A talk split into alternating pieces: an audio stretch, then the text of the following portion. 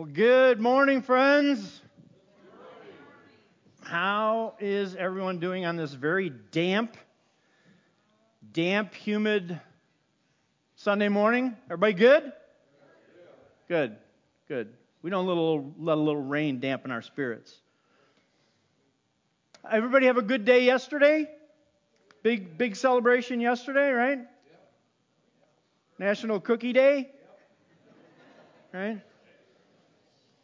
Hope you ate a cookie. And if you didn't, never fear because you can celebrate today. It's National International Ninja Day.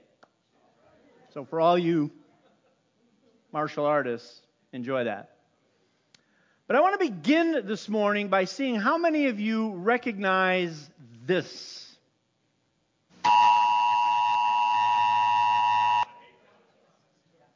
That's it? That's all we get?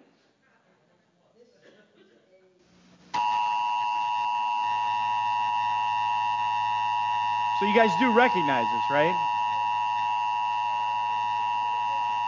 Okay, that's good. That's good. that was a test of the emergency broadcast system. The broadcasters of your area, in voluntary cooperation with federal, state, and local authorities, have developed a system to keep you informed in the event of an emergency. If this had been a, an actual emergency, you would have been instructed where to tune in your area for news and official information. This was only a test. So, you guys have heard this before, right? Maybe some of you younger folks, not so much. The emergency broadcast system was done away with and replaced by the emergency alert system in 1997. So, we probably haven't heard this sound much lately. But these systems, both of these systems, were designed and implemented to disseminate important information, typically in the event of some sort of an emergency, like an attack on our country, an act of war, or maybe a natural disaster.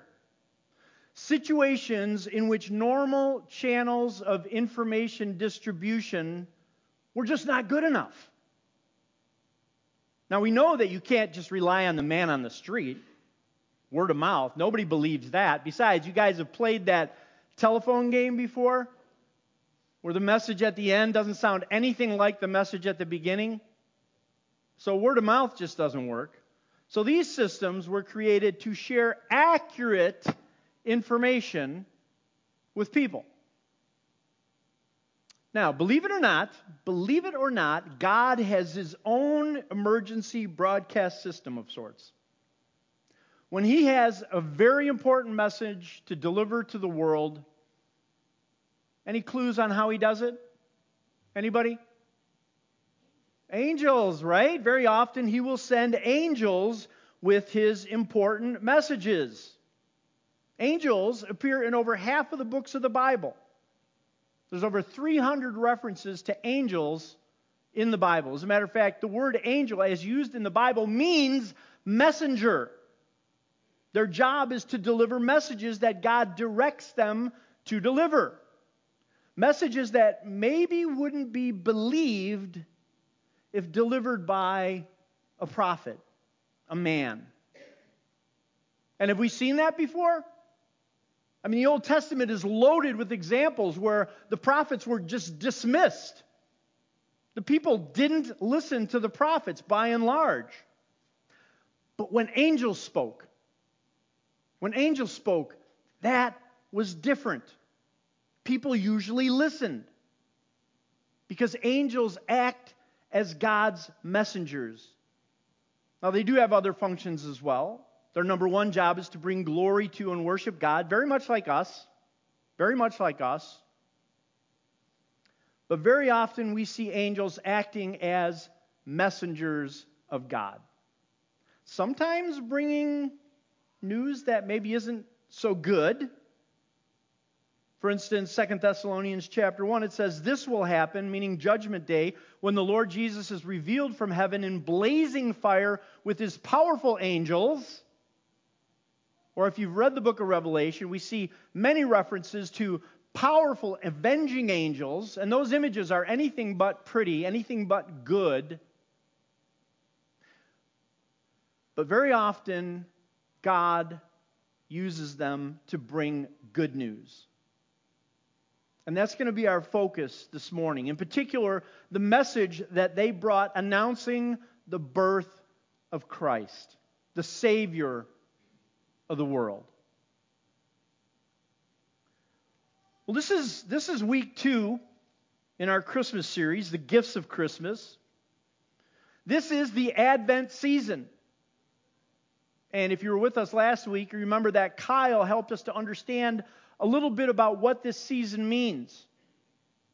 Now, for those of you who were not with us last week and maybe are still a little confused or still unfamiliar with this liturgical calendar that we follow, let's remind ourselves what Advent really is.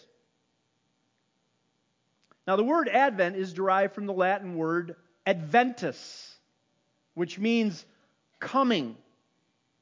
So most understand Advent to be a time of expectation, in particular, a time of looking forward to the birth of Jesus. And that was absolutely true for the nation of Israel. At the end of the Old Testament, at the book of Malachi, the nation of Israel was in exile. And there was a 400 year gap. One of the songs referred to that today there was a 400 year gap from the end of the Old Testament to the birth of Christ. Nobody heard anything from God during that time. But the people, the nation of Israel, they waited and they hoped in prayerful expectation of the coming Messiah. Now they look back, they look back to God's faithfulness in the past. They look back very often to the Exodus when God had led them out of Egypt, out of slavery. They looked back at that and they looked forward to the coming of the Messiah, the Savior that would again rescue them. So the nation of Israel looked back and they looked forward, but that's only part of the story. Because the church today also looks back. But we look back at God's faithfulness in sending his son because that actually happened some 2,000 years ago. And we look forward to, with great anticipation, the day that he returns to establish his eternal kingdom here on earth. Now, last week we focused on the hope, the hope that we have in what Jesus has done in our lives in what Jesus is doing in our lives and what Jesus will do in our lives and for all eternity. That is hope. And that is one of the gifts of Christmas. This week, we're going to look at the promise of peace. Peace. The peace that we find in the message that the angels came to deliver. So we're going to look at Luke chapter 2, verses 8 through 20. If you want to turn in your Bibles to Luke chapter 2, you can follow along. And this is a really familiar passage. You guys hear this every year, I'm sure. If you watch the Charlie Brown Christmas, right? Linus does this reading in the in the Christmas show. But what I want us to do is I want us to look at it with a fresh set of eyes, a fresh perspective, because there's a message in there for us today. So, this, this particular passage relates the story of the angels appearing to the shepherds. However, this is not the first time that we see angels in the Christmas story. And before we get to our scripture for today, I just want us to look at a few of those angel encounters because I think there's some similarities, there's some differences in there that we can learn from. Now, the first angel encounter that we see is in Luke chapter 1. There, an angel of the Lord appeared to a man called Zechariah. The angel appeared to him. The angel had a message for Zechariah. And when Zechariah saw the angel, Verse 12 of Luke chapter 1 tells us he was startled and he was gripped with fear. And can you blame him? I mean, if an angel appeared to me, I think I'd be kind of freaking out a little bit. But the angel told him, Do not be afraid. Don't be afraid. You and your wife are going to be parents. And it's interesting to see how Zechariah, responds to this because he has some doubt. He doesn't really necessarily believe the message. His wife, Elizabeth, she's old. And he's old. And they've never had any children. So how can this be? But the angel assures them that this will happen, and it does happen. And nine months later, John the Baptist is born. Now, another encounter that we see also occurs in uh, Luke chapter 1, this time with Mary. So, very similar to Zechariah, an angel of the Lord, Gabriel, appears to Mary. And again, her reaction is the same as Zechariah's. She too is greatly troubled and afraid. But the angel has a message, and the angel begins the message with what?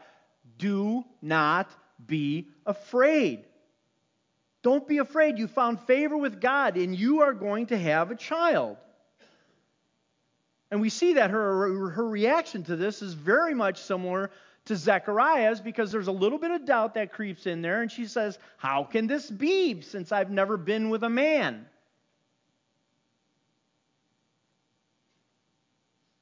So there's this doubt. But then Mary shows great faith great faith and incredible obedience to this message. She surrenders to the will of God and says in Luke chapter 1 verse 38, I am the Lord's servant. May your word to me be fulfilled. Incredible faith in the message that the angel came to deliver. Elsewhere in Matthew chapter 1, we see an angel of the Lord once again appearing this time to Joseph. And this time he appears in a dream. Now, leading up to this point, Joseph had found out about Mary being pregnant. Presumably, since Mary had more than likely told him. Would have loved to have been around for that conversation. That would have been interesting. And Joseph, this really upset him because he was ready to divorce Mary, divorce her quietly, and step away from the situation. But but this angel appears to him in a dream and tells Joseph what? Do not be afraid. The angel tells him in verse 20, Do not be afraid to take Mary home as your wife, because what is conceived in her is from the Holy Spirit. She will give birth to a son, and you are to give him the name Jesus, because he will save his people from their sins. Now, is this a shocking message coming from this angel for Joseph? Absolutely. Can you, can you put yourself in his shoes and try to process this? Absolutely impossible. However, however, it's very interesting to see how Joseph reacts to this message because he believes the message. He believes the message. And then, and then he acts on the message. He does something about it. And he does what the angel tells him, and he takes Mary home to be his wife.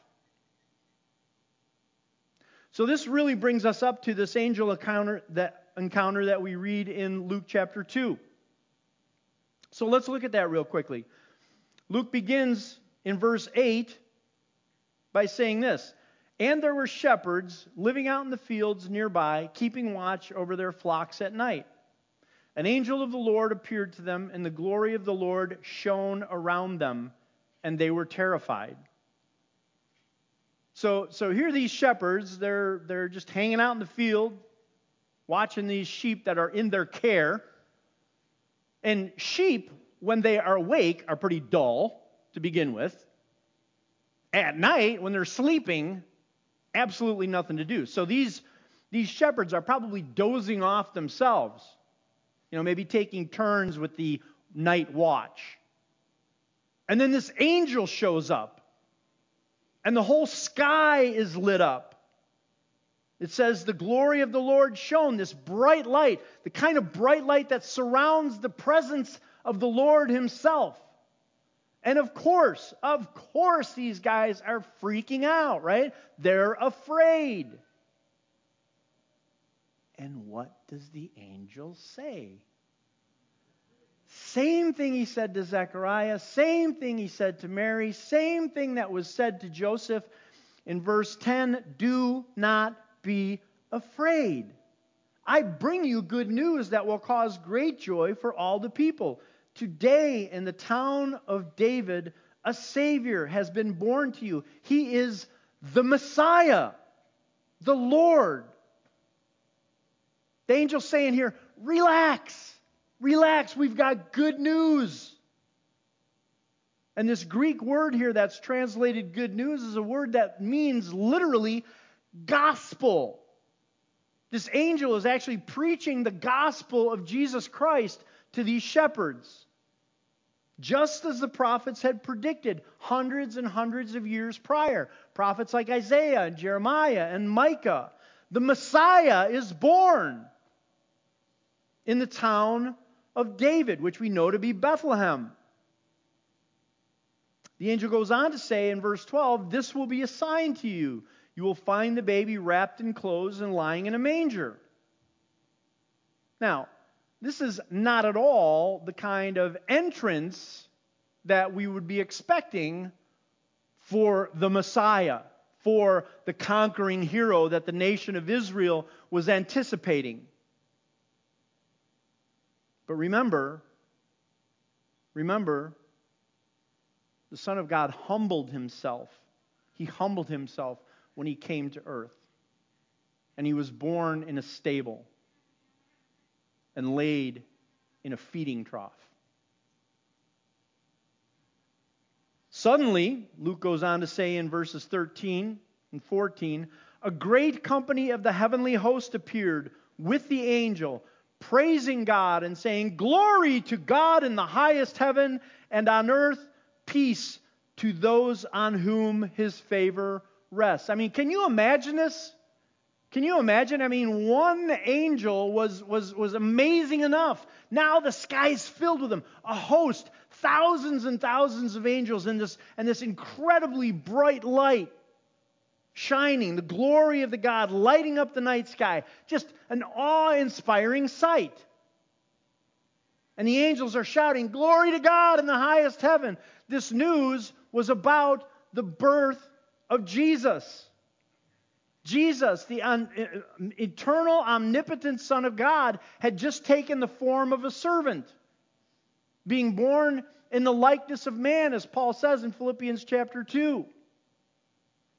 And we know, we know that he came to bring us hope. We talked about that last week hope in this world and hope for eternity. But you know, the angels tell us he also came to bring us peace. In fact, Isaiah tells us that this baby that's born, Jesus, is the Prince of Peace. Jesus came that we might have peace. He tells us himself in John chapter 14 Peace I leave with you, my peace I give you. I do not give to you as the world gives. Do not let your hearts be troubled and do not be afraid. Jesus came into this world to give us peace. And this peace, this peace that he gives, it's so much more than we understand the word to be. See, the Hebrew word for peace is shalom. Shalom. And the word shalom has such a deeper meaning than the English word peace. Because shalom speaks of a completeness. Shalom speaks of a deep contentment, a wholeness.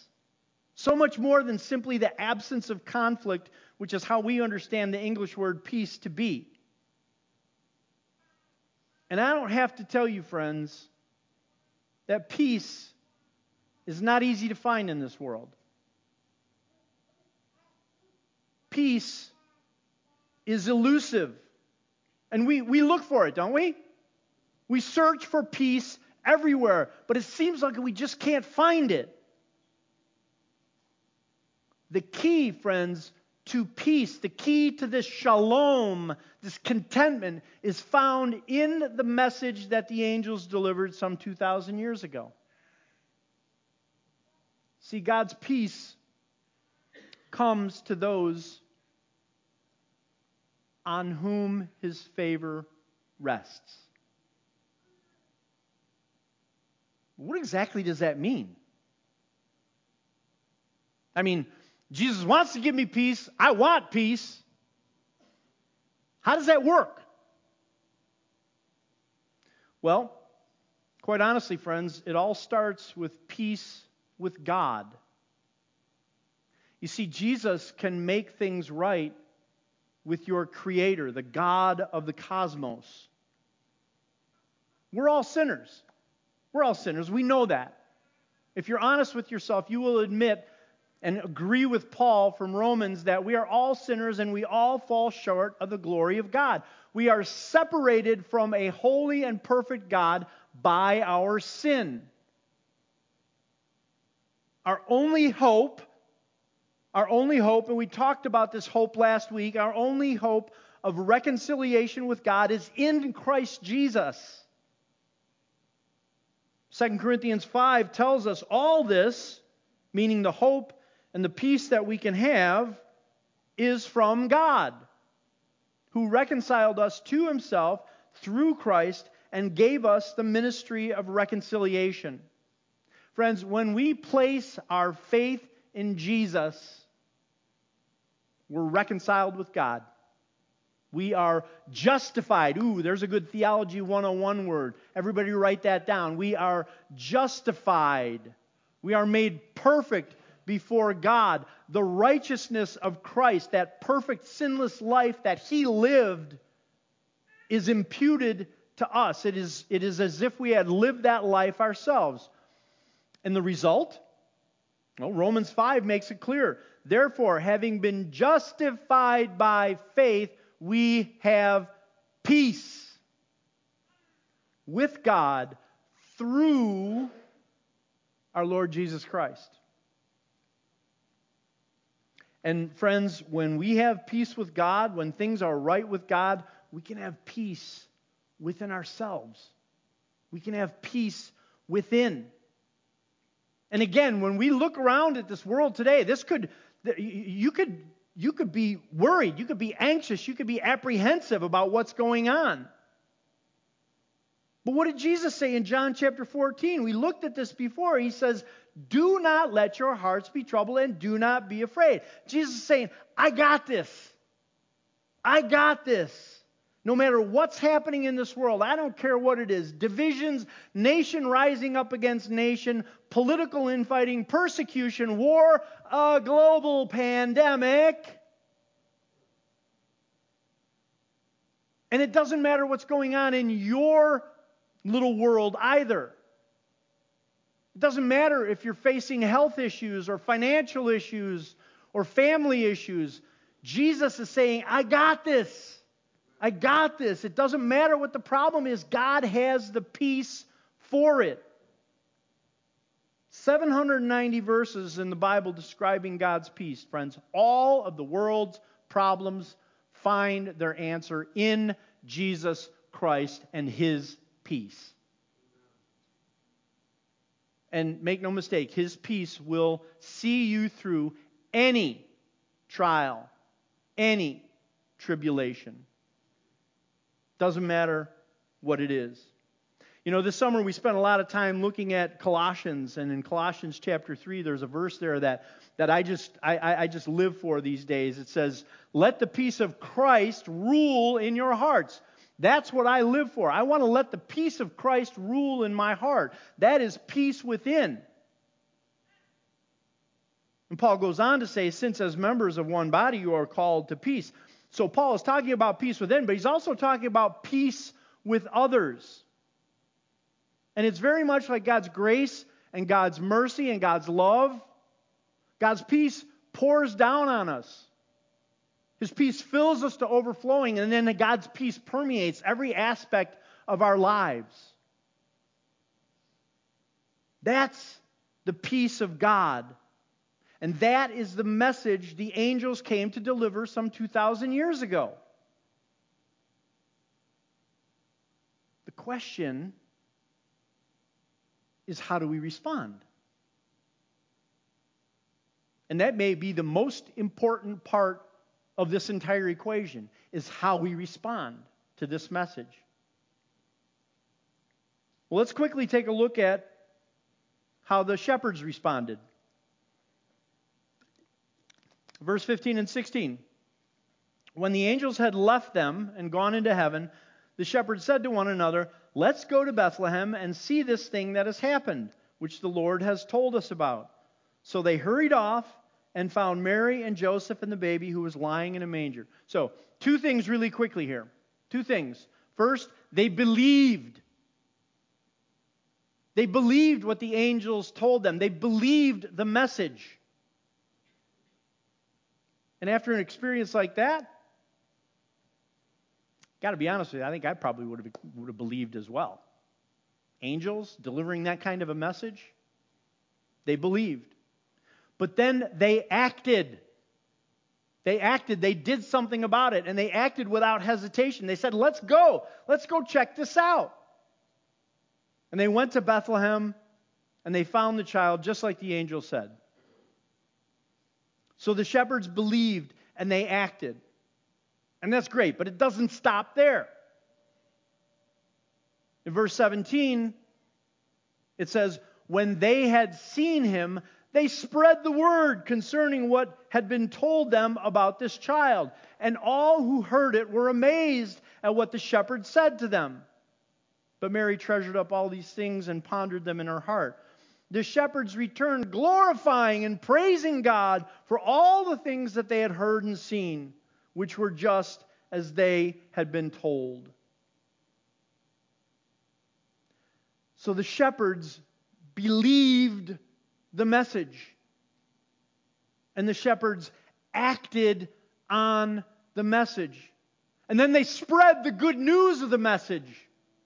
They spread the gospel of Jesus Christ, the Messiah, our Savior, born in Bethlehem.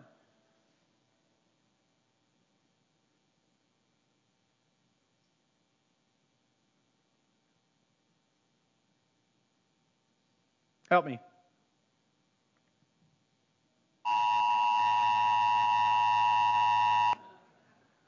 Let it go. Let it go. Don't stop it. Don't stop the message. Uh uh-uh. uh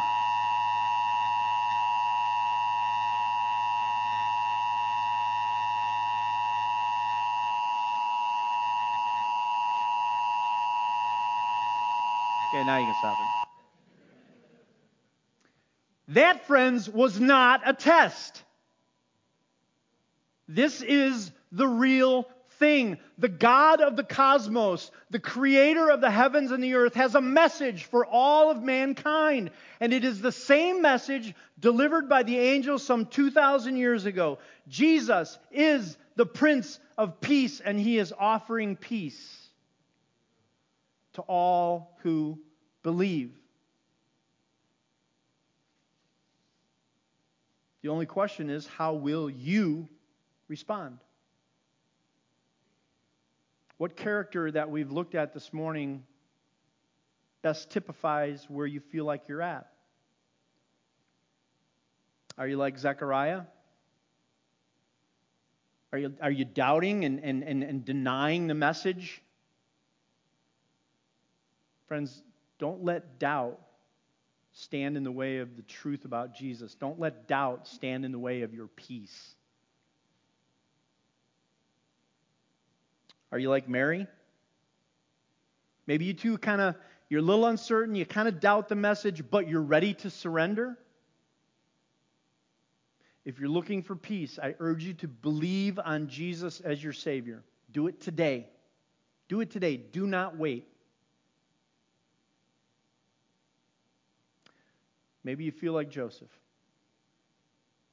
You're ready to accept the message and act. Joseph showed incredible faith in the message that he received. The question is what is God asking you to do today? whatever it is, I encourage you to respond in faith and act. I call it the Nike theory. Just do it. Because there you'll find peace. But, friends, my prayer is that we would all respond to God's message like the shepherds. That's my prayer for Hope Church. I pray that we would believe the message and not only act on the message, but go into all the world and spread the message, spread the good news of Jesus Christ, spread the message of peace. The shepherds shared the story of the manger. Now it's our job to broadcast the message of Christmas. So, who's Jesus prompting you toward to share this reason for the season? Who can you point to the Savior of the world, the Prince of Peace? Maybe it's as simple as just asking him to join us this holiday season. Grab an invite card and ask him to come. What's the worst that could happen? They say no. So what? You did your job. Friends, we know the key to peace in this world and peace for all eternity. Peace, true shalom, is one of the gifts of Christmas, and it is only available through faith and believing in Jesus. Let's believe in, act on, and broadcast this message of peace. Let's pray.